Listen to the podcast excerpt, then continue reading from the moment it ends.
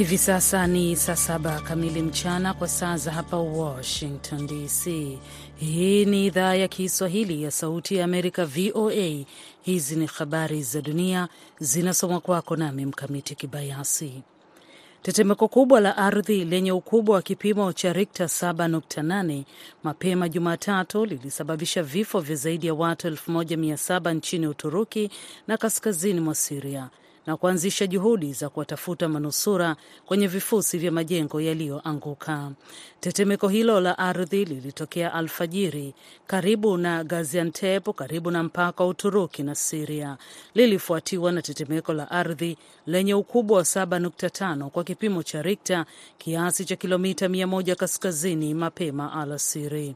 Maafisa wa Uturuki wanasema zaidi ya watu elfu moja waliuawa nchini Uturuki na maelfu zaidi walijeruhiwa. Rais wa Uturuki Recep Tayyip Erdogan alisema angalau majengo elfu mbili na mia nane yalianguka.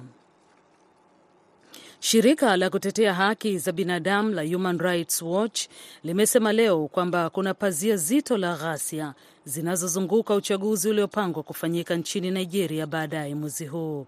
Ghasia hizo zinadhoofisha haki za msingi za watu kupiga kura, alisema Anietie Ewang, mtafiti wa HRW nchini Nigeria, ambaye alitoa wito kwa maafisa nchini humo kuweka mifumo salama itakayowawezesha Wanigeria kupiga kura kwa salama. Ni muhimu kwa mamlaka kurejesha haraka imani ya umma kwa uwezo wao wa kuwawajibisha wale wanaohusika na vurugu za uchaguzi na kuhakikisha usalama wa Nigeria wote, Ewang alisema katika taarifa yake. Katika mji mkuu wa jimbo la Imo, Oweri, ambako makundi ya watu wanaotaka kujitenga yamekuwa yakishambulia mara kwa mara mamlaka za uchaguzi katika juhudi za kuvuruga uchaguzi, mwanaharakati mmoja wa haki za binadamu ameliambia shirika la Human Rights Watch kwamba watu wanataka kupiga kura kuwa sehemu ya mchakato wa kisiasa, lakini hili linapingwa vikali na masuala ya usalama, ambapo inaonekana kwamba ni dhamira ndogo ya kulielezea au hakuna kabisa. Unaendelea kusikiliza habari za dunia kutoka idhaa ya Kiswahili ya Sauti ya Amerika, VOA, kutoka hapa Washington DC. China ilisema Jumatatu kwamba uamuzi wa Marekani wa kulitungua puto ambalo lilikuwa limeingia katika anga Marekani ni jaribio la uaminifu wa Washington katika kuboresha na kuimarisha uhusiano wa China na Marekani kwa namna ya kushughulikia migogoro. Ndege ya kivita ya Marekani ililiangusha puto linaloshukiwa kuwa la kijasusi la China siku ya Jumamosi wakati lilipokuwa likisafiri katika bahari ya Atlantic kwenye pwani ya South Carolina. Safari ya puto hilo ilimalizika baada ya kusafiri kwa siku kadhaa katika bara zima la Marekani. Maafisa katika utawala wa rais wa Marekani Joe Biden walisema puto hilo lilikuwa ndege ya uchunguzi na kuitaja ndege yake juu ya Marekani kuwa ukiukaji usiokubalika wa uhuru wetu unaofanywa na China.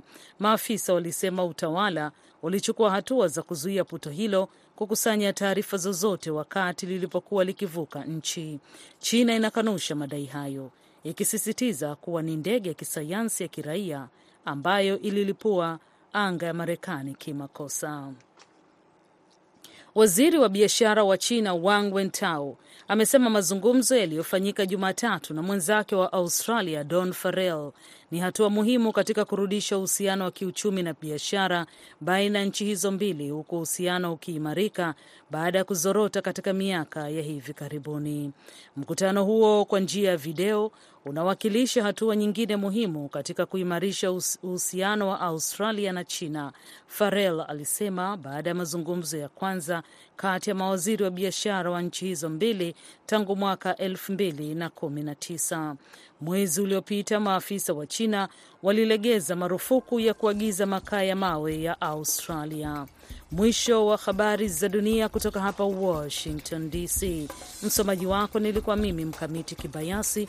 Sekunde chache kutoka hivi sasa utakuwa naye Sande Shomari katika kipindi cha Kwa Undani.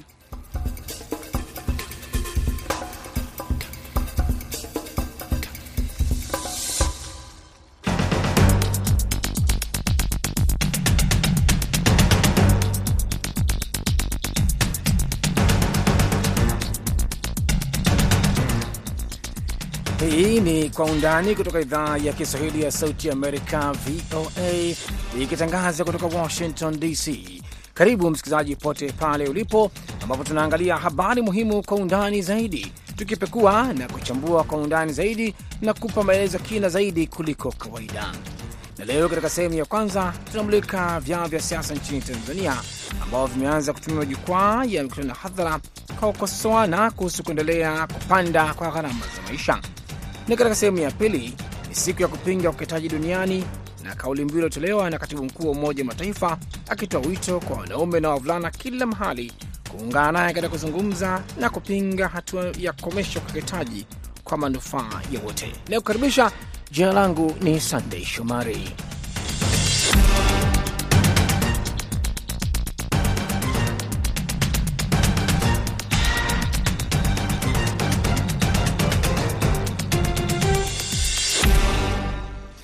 Nam, katika kwa undani hii leo, katika sehemu yetu ya kwanza, kama ilivyoeleza hapo awali, vyama vya siasa nchini Tanzania vimeanza kutumia majukwaa ya mikutano ya hadhara kwa kukosoana kuhusu kuendelea kupanda kwa gharama za maisha, ikiwemo kupanda kwa bei ya vyakula vya nafaka katika masoko mengi.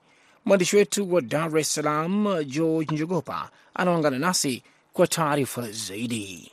Vyama vya siasa nchini Tanzania vimeanza kutumia majukwaa ya mikutano hadhara kukosoana kuhusu kuendelea kupanda kwa gharama za maisha, ikiwemo kupanda kwa bei ya vyakula vya nafaka katika masoko mengi.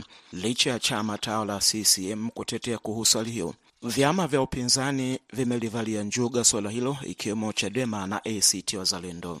Chadema ambayo ilizindua harakati zake za kuzunguka katika mikoa mbalimbali baada ya kuondolewa kwa marufuku ya kutofanya mikutano ya wazi inatumia viongozi wake wakuu kuonyesha kidole watendaji wa serikali kwa kile inachosema kushindwa kudhibiti mfumuko wa bei. Kiwango cha bei katika maeneo mengi ya nchi inashuhudiwa kupanda, huku bidhaa za nafaka kama vile unga wa mahindi, mchele pamoja na maharage vikipanda kwa kiwango kikubwa.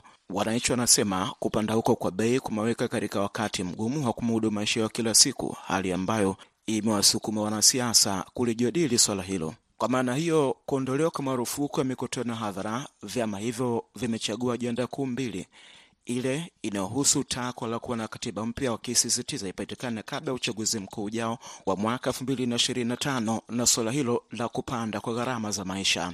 Akitilia uzito juu ya suala hilo, katibu mkuu wa Chadema John Mnyika ameitwisha jukumu serikali kusaka majawabu juu ya jambo hilo, akionya kwamba iwapo itashindwa kufanya hivyo itabidi iwajibike kisiasa pia. Sasa nataka kuwaambia waziri wa kilimo na rais na serikali yake, kama wanaamini hawawezi kushusha bei, kushusha bei ya bidhaa, kuondoa ugumu wa maisha kwa wananchi, eti kwa sababu ya vita ya Ukraine, korona, mabadiliko ya tabia nchi na mafuta, wajiuzuru, waondoke. Tunalitaka bunge lisimamisha shughuli nyingine, linajadili na kuibana serikali juu ya hatua za haraka za kuwanusuru wananchi na ugumu wa maisha, bei za bidhaa, njaa na hali ngumu ya maisha. Chama hicho sasa kinaonekana kuimarika katika safu yake ya viongozi baada ya kurejea kwa viongozi wake waliokuwa uhamishoni kwa kile wanachosema hofu ya usalama wa maisha yao baada ya uchaguzi mkuu uliopita elfu mbili na ishirini, uchaguzi ambao ulikosolewa vikali karibu na vyama vingi vya upinzani. Aliyekuwa mgombea wake urais katika uchaguzi huo pamoja na makamu mwenyekiti Tanzania Bara Tundu Lissu alirejea nyumbani hivi karibuni akitokea Ubelgiji alikoishi tangu aliponusurika katika jaribio la kupigwa risasi akiwa Dodoma. Amekuwa akikoleza hoja katika mikutano ya chama hicho kwa namna anavyoonyesha ukosoaji wa waziwazi kwa chama tawala CCM na serikali yake. Anatumia majukwaa haya kuikosoa serikali akisema ndiyo sababisho la kupanda kwa gharama za maisha na mahitaji mengine. Tutazungumza kwa nini kila mwananchi wa Tanzania analia. Tutazungumza kwa nini bei ya maharage ni sawa na bei ya nyama. Tutazungumza kwa nini bei ya sembe ni sawa na bei ya mchele, ya mchele. Tutazungumza kwa nini kuna njaa katika hii nchi yenye neema kama Tanzania.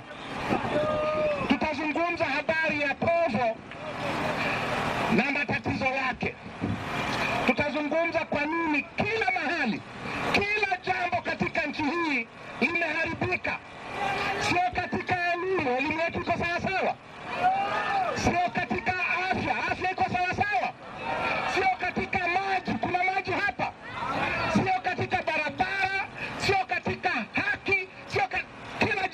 tutaridhika. Tutayazungumza yote na tutazungumza hatua tunazohitaji kuchukua ili tuondokane na matatizo yote haya. Viongozi wengine wa chama hicho kama vile Wenje aliyekuwa uhamishoni huko Kanada, naye amerejea nchini akiahidi kuendelea kuzipamba siasa za Tanzania na kuapa kamwe hatarudi kule alikokwenda. Naye mwanasiasa mwingine na mbunge wa zamani wa jimbo la Arusha mjini Godbless Lema ametoa mwelekeo kurejea nchini akisema ujio huo ataufanya hivi karibuni akitokea Canada alikokwenda kuishi baada ya uchaguzi mkuu elfu mbili na ishirini. Wanasiasa hao wote wameahidi kuendelea kuibana serikali kuhusu tako la kupatikana katiba mpya pamoja na kupanda kwa gharama za maisha. Kiongozi wa chama cha ACT Wazalendo Zitto Kabwe amekuwa akiyatembelea masoko na kuzungumza na uuzaji wake, huku akiwalika kuhudhuria ufunguzi wa mikutano ya chama hicho, ufunguzi utakaofanyika wiki ijayo jijini Dar es Salaam, akiahidi kuyajadili kwa kina masuala tete ya nchi ikiwemo kupanda kwa gharama za maisha. Yani mimi sijawahi kuona tangu nimeishi dunia hii, sijawahi tangu nimeishi dunia hii. Hivi ndio ya kwanza na mwisho, sijui itakuwaje. Uje kwenye mkutano tarehe kumi na tisa tunafanya mkutano za kiembe. uje kwenye mkutano utasikia tunatoa majawabu ya haya tena. Chama tawala CCM ambacho mwishoni mwa wiki kimeadhimisha miaka 46 tangu kuasisiwa kwake kimeanza kupanda majukwaa ya kisiasa katika kile anachosema kujaribu kuweka rekodi sawia, huku kikizijibu hoja za wapinzani. Katibu mkuu wa chama hicho Daniel Chongolowa amekuwa akizungukwa na baadhi ya mawaziri wa serikali na kufafanua baadhi ya mambo ikiwemo kuzitafutia majawabu changamoto zinazowakabili wananchi hao ikiwemo pamoja na suala hili la kupanda kwa gharama za maisha. Waziri wa kilimo Hussein Bashe, ambaye hivi karibuni alikiri kupanda kwa bei ya vyakula vya nafaka na kuahidi ingeshuka katika miezi ya hivi karibuni, ni miongoni mwa viongozi wanaozunguka katika msafara huo wa CCM.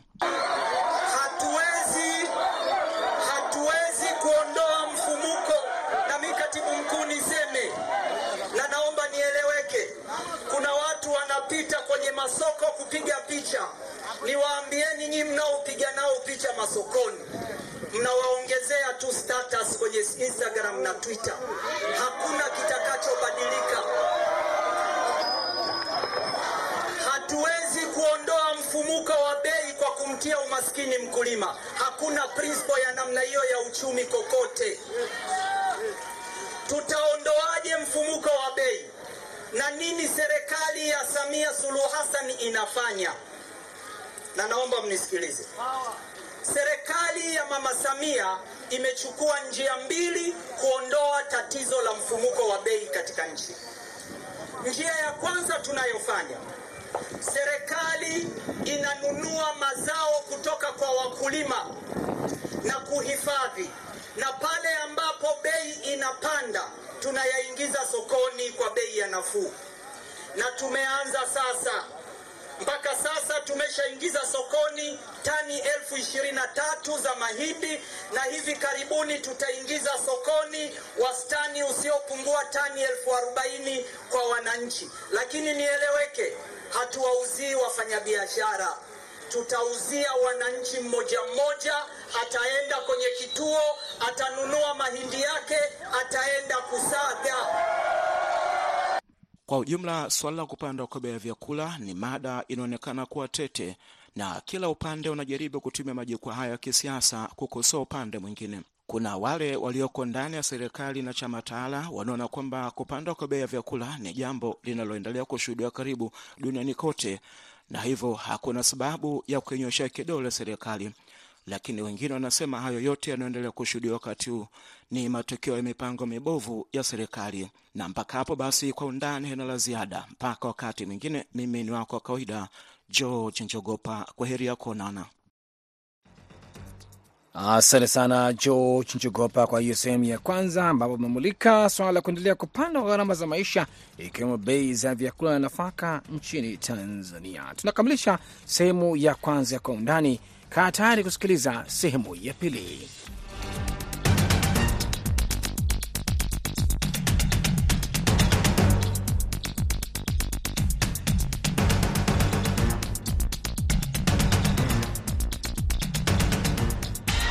Nam msikilizaji, karibu katika sehemu ya pili ya kwa undani, na katika sehemu ya pili tunamulika hii leo dunia inaadhimisha siku ya kupinga ukeketaji, na kwa mujibu wa Umoja wa Mataifa, ukeketaji unajumuisha taratibu zote zinazohusisha kubadilisha au kuumiza sehemu ya siri ya mwanamke kwa sababu zisizo za kimatibabu, na inatambulika kimataifa kama ukiukaji wa haki za binadamu, afya na uadilifu wa wasichana na wanawake. Na kauli mbiu ya mwaka huu ni wanaume na wavulana wahusike kupinga mila na desturi zenye madhara. Wasichana wanaokeketwa hukumbana na matatizo ya muda mfupi kama vile maumivu makali, mshituko, kutokwa na damu nyingi, maambukizi na ugumu wa kutoa mkojo, pamoja na madhara ya muda mrefu kwa afya yao ya ngono na uzazi na afya ya akili. Katika mwaka wa 2023 pekee, kwa mujibu wa Umoja Mataifa, kuna wasichana milioni 4.32 kote duniani ambao wako katika hatari ya kukeketwa. Viwango vikubwa vya upinzani dhidi ya ukeketaji ni miongoni mwa wanaume na wavulana, na ni dhahiri katika nchi kama vile Eritrea, Ethiopia, Guine na Sudan wanaweza kupambana. UNFPA pia inakadiria kuwa kunaweza kuwa na visa zaidi ya milioni mbili vya ukeketaji kufikia mwaka elfu mbili na thelathini ambavyo vingeepukwa kutokana na chanzo cha janga la COVID-19. Takriban msichana mmoja kati ya wanne au milioni hamsini na mbili kote duniani walikeketwa na umefanywa na wahudumu wa afya kuashiria mwelekeo wa kutisha wa kupambana na ukeketaji.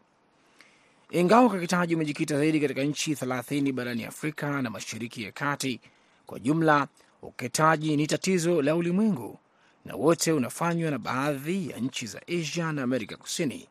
Ukataji huo pia unaendelea kuendelea miongoni mwa wahamiaji wanaoishi Ulaya ya Magharibi, Amerika Kaskazini, Australia na New Zealand na hata katika maeneo mengine ya Afrika Mashariki. Pamoja na kutajwa kwamba kuna maendeleo, changamoto bado zipo. Beti Kwamboka ni kutoka shirika lisilo la kiserikali linahusika na masuala ya jinsia na utawala nchini Kenya, anaeleza suala hili. Nikiangazia humu nchini, taifa tumefanya hatua, lakini hizo hatua ni ndogo chache, kwa sababu nikirejelea uh, takwimu ambazo zilitoka hivi majuzi, wakati watoto wa shule waliweza kufunga mashule kwa miezi mbili ikielekea tatu hivi, tuliona ya kwamba watoto wengi zaidi wa kike waliweza kukeketwa, wengi waliweza kupoteza maisha yao, na wengi waliweza kuozwa ma wake watoto. So kwa hivyo naweza kusema ya kwamba kama taifa tuko mbali sana kuhakikisha ya kwamba hili janga tumeliangamiza, na pia takwimu hizo hizo ni sambamba na zile takwimu za bara la Afrika. Lakini pia kuna makabila ambayo leo yapo katika maeneo ambayo yanaongeza yanaongoza na vitendo hivi kwa watoto. Sasa nini pengine kinafanyika kwa upande huo? Kuna makabila kama ishirini na matatu ambayo bado yanateketa watoto wasichana nao makabila uh, kwa mfano ni kama kabila la Kimasai, Wakisii, Wakuria na mengineo. Na katika bara la Afrika kwa ujumla pia tunaona ya kwamba kuna yale makabila mengi zaidi ambayo yanatekeleza hicho kitendo cha haramu dhidi ya mtoto wake. Serikali imeweka mikakati uh, kupitia sheria na pia kuhamasisha viongozi um, ambao wanafanya kazi na serikali kuu kuanzia machifu, uh, makamishna na wale ambao tunasema wazee wa, vijiji. Pia wanaharakati uh, wana, pia wanafanya kazi yao ya kuhakikisha kwamba hao watoto wanapelekwa katika yale mazingira ambayo tunaita wakati wanafunga mashule ili wasiweze kukeketwa. So kwa ujumla ni kusema ya kwamba serikali ina wajibu, inafanya uh, ile ambayo inaweza kufanya, na pia mashirika ambayo si ya serikali penye mimi nafanya kazi, pia tumefanya kazi nyingi zaidi ya kuhakikisha kwamba hawa watoto uh, wa kike hawawezi keketwa, na kama wamekeketwa, basi wale ambao wamehusika wameshikwa na kushtakiwa kulingana na mujibu wa sheria. Na katika kipindi cha miaka 25 iliyopita maambukizi ya ukeketaji yamepungua duniani kote. Leo msichana ana uwezekano mdogo kwa theluthi moja ya kukeketwa kuliko miaka 30 iliyopita. Hata hivyo, kuendeleza mafanikio haya katika kukabiliana na majanga ya kibinadamu kama vile milipuko ya magonjwa, mabadiliko ya hali ya hewa, migogoro ya silaha na mengine kunaweza kusababisha kurudi nyuma kwa maendeleo ya kufikia usawa wa kijinsia na kutokomeza ukeketaji ifikapo mwaka elfu mbili na thelathini. Ana Henga ni mkurugenzi wa kituo cha sheria na haki za binadamu nchini Tanzania na anasema kuna maendeleo kidogo. Leo ni siku ya kupinga ukeketaji. Tunapinga ukeketaji wa watoto wa kike, wanawake kwa ujumla na jinsia ya kike kwa ujumla. Kwa hiyo ni siku ambayo tunaadhimisha, lakini tukiikumbusha jamii kwamba hiki kitendo ni kitendo kandamizi, kinaleta maumivu, kinaleta vifo kinaleta matatizo ya kisaikolojia, lakini ni ukiukwaji wa haki za binadamu kama ukiukwaji mwingine. Kwa hiyo ni kitendo ambacho kwa kweli kinadhalilisha utu wa mwanamke. Tunaona kuna maendeleo chanya, kupungua kwa hivi vitendo e, kunapungua kwa kiasi, japo sio kwa kasi ambayo tungehitaji, kwa sababu miaka kama nane iliyopita tulikuwa kwenye asilimia kumi na nne, lakini sasa hivi kwa takwimu za miaka miwili iliyopita tuko asilimia uh, tunaweza tukasema kumi, lakini utafiti haujafanyika sana, kwa hiyo inawezekana ikawa tisa hivi eh, kwa takwimu ambazo hazina uhakika, lakini kuna kuna jitihada nyingi zinafanyika kuhakikisha tunaelimisha umma kuhusu madhara, tunafanya uchemuzi na utetezi wa sheria iwe bora zaidi ya masuala ya ukeketaji na kutoa elimu mbalimbali kuhusiana na na madhara yake kisaikolojia, kimwili, kiafya na kihaki. Na huku ikiwa imesalia miaka minane katika mwongo huu wa utekelezaji, kuna uwezekano wa kutokomeza tabia hii mbaya kupitia ushirikiano endelevu na wanaume pamoja na wavulana. Sauti na matendo yao yanaweza kubadilisha kanuni za kijamii na kijinsia zilizokita mizizi, kuruhusu wasichana na wanawake kutambua haki zao na uwezo wao katika masuala ya afya, elimu na mapato sawa. Ili kuendeleza utokomezaji huu wa ukeketaji, juhudi ambazo zimeratibiwa na za utaratibu zinahitajika na lazima zishirikishe jumuiya nzima na kuzingatia haki za binadamu, usawa wa kijinsia, elimu ya ngono na kuzingatia mahitaji ya wanawake na wasichana ambao wanakabiliwa na haya mambo. Basi moja kwa moja tunaungana na mwanzilishi na mkurugenzi wa Brighter Society Initiative Bi Sadia Hussein ambaye yeye mwenyewe ni mwathirika wa ukeketaji na ameanzisha shirika hili ili kupinga dhuluma za kijinsia, ndoa za mapema na kuhamasisha jamii kuweza kutokomeza dhuluma hiyo, akiwa huko Tana River, Kenya. Karibu kwenye kipindi cha Kwa Undani na pengine utueleze e, mpaka sasa ukiwa unapambana na hali hii, hali upande wa huko Kenya kwa ujumla iko vipi mpaka sasa? Uh, naam kabisa. Uh, kwa majina mimi naitwa Fadia Hussein. Uh, ni mwanzilishi na mkurugenzi mkuu wa Brighter Society Initiative BSI Kenya. Um, hapa nchini Kenya ukeketaji imepungua kwa asilimia sita.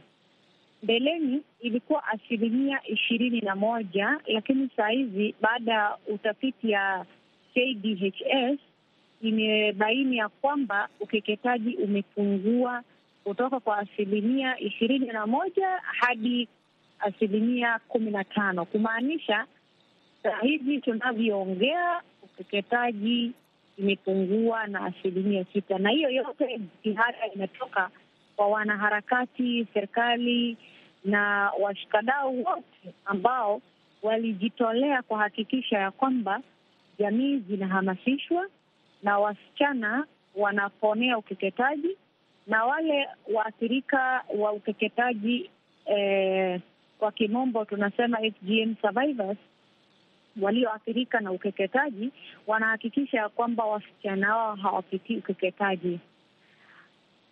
Na pengine kuna hili dhana inayozungumza kwamba kunapotokea majanga kama vile wakati wa COVID na wakati mwingine eh, unakuta kwamba wasichana kwenye baadhi ya maeneo bado wako hatarini, ingawa umesema kuna maendeleo kidogo yamepatikana na namba zinaonyesha kupungua, lakini pengine ili kuhakikisha kwamba jaribio zima linakamilishwa kabisa na pengine kufikia yale ma, ma, maazimio ya Umoja wa Mataifa, e, nini ambacho unafikiri kwa sasa e, kinaweza kuwasaidia ili watu wasirudi nyuma kwenye tatizo hili? Uh, ni kweli kabisa. Wakati wa COVID uh, tuliweza kurudi nyuma. Sahizi ingekuwa idadi imepungua zaidi ya hiyo uh, asilimia sita, na changamoto kubwa tulikuwa nayo ni hiyo COVID, lakini saa hizi kuna kuna kitu ambayo ni zaidi ya COVID ambayo ni ukame na ibala, njaa yenye inasumbua watu uh, nchini Kenya yenye inachangia kabisa um, kuongezeka kwa ukeketaji. Kwa sababu uh, kwa sababu ya hii ukame na baa la njaa uh, wasichana wengi wanaozwa mapema kwa sababu wazazi wao wanataka mahari, na ili wasichana kuozwa mapema lazima wapitie ukeketaji. Kwa hivyo hii ni changamoto kubwa sana ambayo tunakumbana nayo saa hii vile tunavyoongea. Na hiyo ni changamoto ambayo pengine ni kubwa sana eh, kwa upande wa jamii za maeneo hayo, na hii ni swala zaidi la mila, ukizungumzia mambo ya kuolewa na kuolewa mapema, na wewe shirika lako ndio mnapambana na hali hii ya kuzuia haya yasiendelee kutokea. Sasa kwa upande wa mila, pengine nini ambacho mnaweza kufanya? Um, saa hizi ile kitu nitakwambia ni kwamba uh, ni kuhamasisha tu jamii na pia kuendelea kuona ya kwamba kwanza kuna ishu ingine inaitwa hizi sodo wasichana wengi hawana, na pia inasababisha pia inachangia wasichana kuozwa mapema kwa sababu ya wanataka watoke kwa hizi shida zenye changamoto zenye tuko nazo katika manyumbani. Kwa hivyo sisi washikadau wote tunaungana, ikiwemo shirika la Brighter Society Initiative kuhakikisha ya kwamba wasichana wanakaa shuleni, kuwasomesha, kuwahamasisha na pia kuwapatia hizo sodo wabaki shuleni, na pia vilevile kuhakikisha kwamba katika jamii tunafanya mahojiano na maongezi ya moja kwa moja.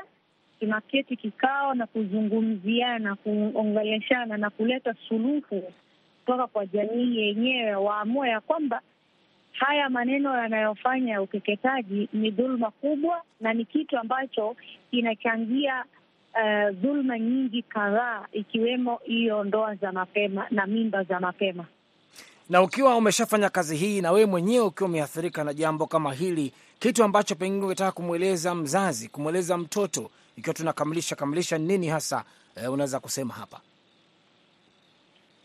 Uh, kitu ambacho najivunia huwa nakifanya ni kwamba uh, wakati naenda kuongelesha jamii, kitu ya kwanza naelezanga mimi mwenyewe kama Sadia Hussein nimepitia changamoto gani wakati ilikuwa anafanyiwa ukeketaji na mara nyingi tukiongeleshana, wamama wanaelewa, kwa sababu hii ni shida ambayo pia wao wanaishi nalo.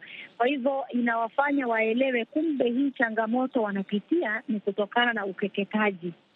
Na vilevile wanaume wengi huwa hawaelewi ni mashida mangapi sisi huwa tunayavumilia katika maisha yetu, na mimi nikiongelelea, wanapata kuelewa. Sasa, kumbe wanawake wetu wanatuona tu haya, hawatuelezi, lakini wanaishi na changamoto kadha wa kadha, na hiyo ndo inafanya wanaume wanasema wasichana wangu hawakikiti. Na mimi pia vilevile kama Sadia niko na wasichana watatu ambao saa hii ni mfano mzuri kwa jamii. Wao pia sijawakeketa, na kila wakati wakienda hata shuleni, kila mahali no. wakicheza na wasichana wenzao, huwa wanasema mimi sijakeketwa nimezaliwa ni niko vizuri na inafanya sana. Kabisa inaweka morali wasichana wengine waone ya kwamba sana, ni mfano mzuri kabisa. Asante sana, nakushukuru Bi Sai Sadia Hussein, mwanzilishi mkurugenzi wa Brighter Society Initiative kutoka Tana River kule Kenya, hali kadhalika George Jogopa kutoka Dar es Salaam na mkurugenzi wa kituo cha sheria na haki za binadamu nchini Tanzania Ana Henga na Beti Kwamboa kutoka shirika sio ya kiserikali nahusika na masuala ya jinsia na utawala kule Nairobi, Kenya. Langu jina Sandey Shomari na kushukuru kuungana nami Saida Hamduni upande wa pili. Kwaherini kwa sasa.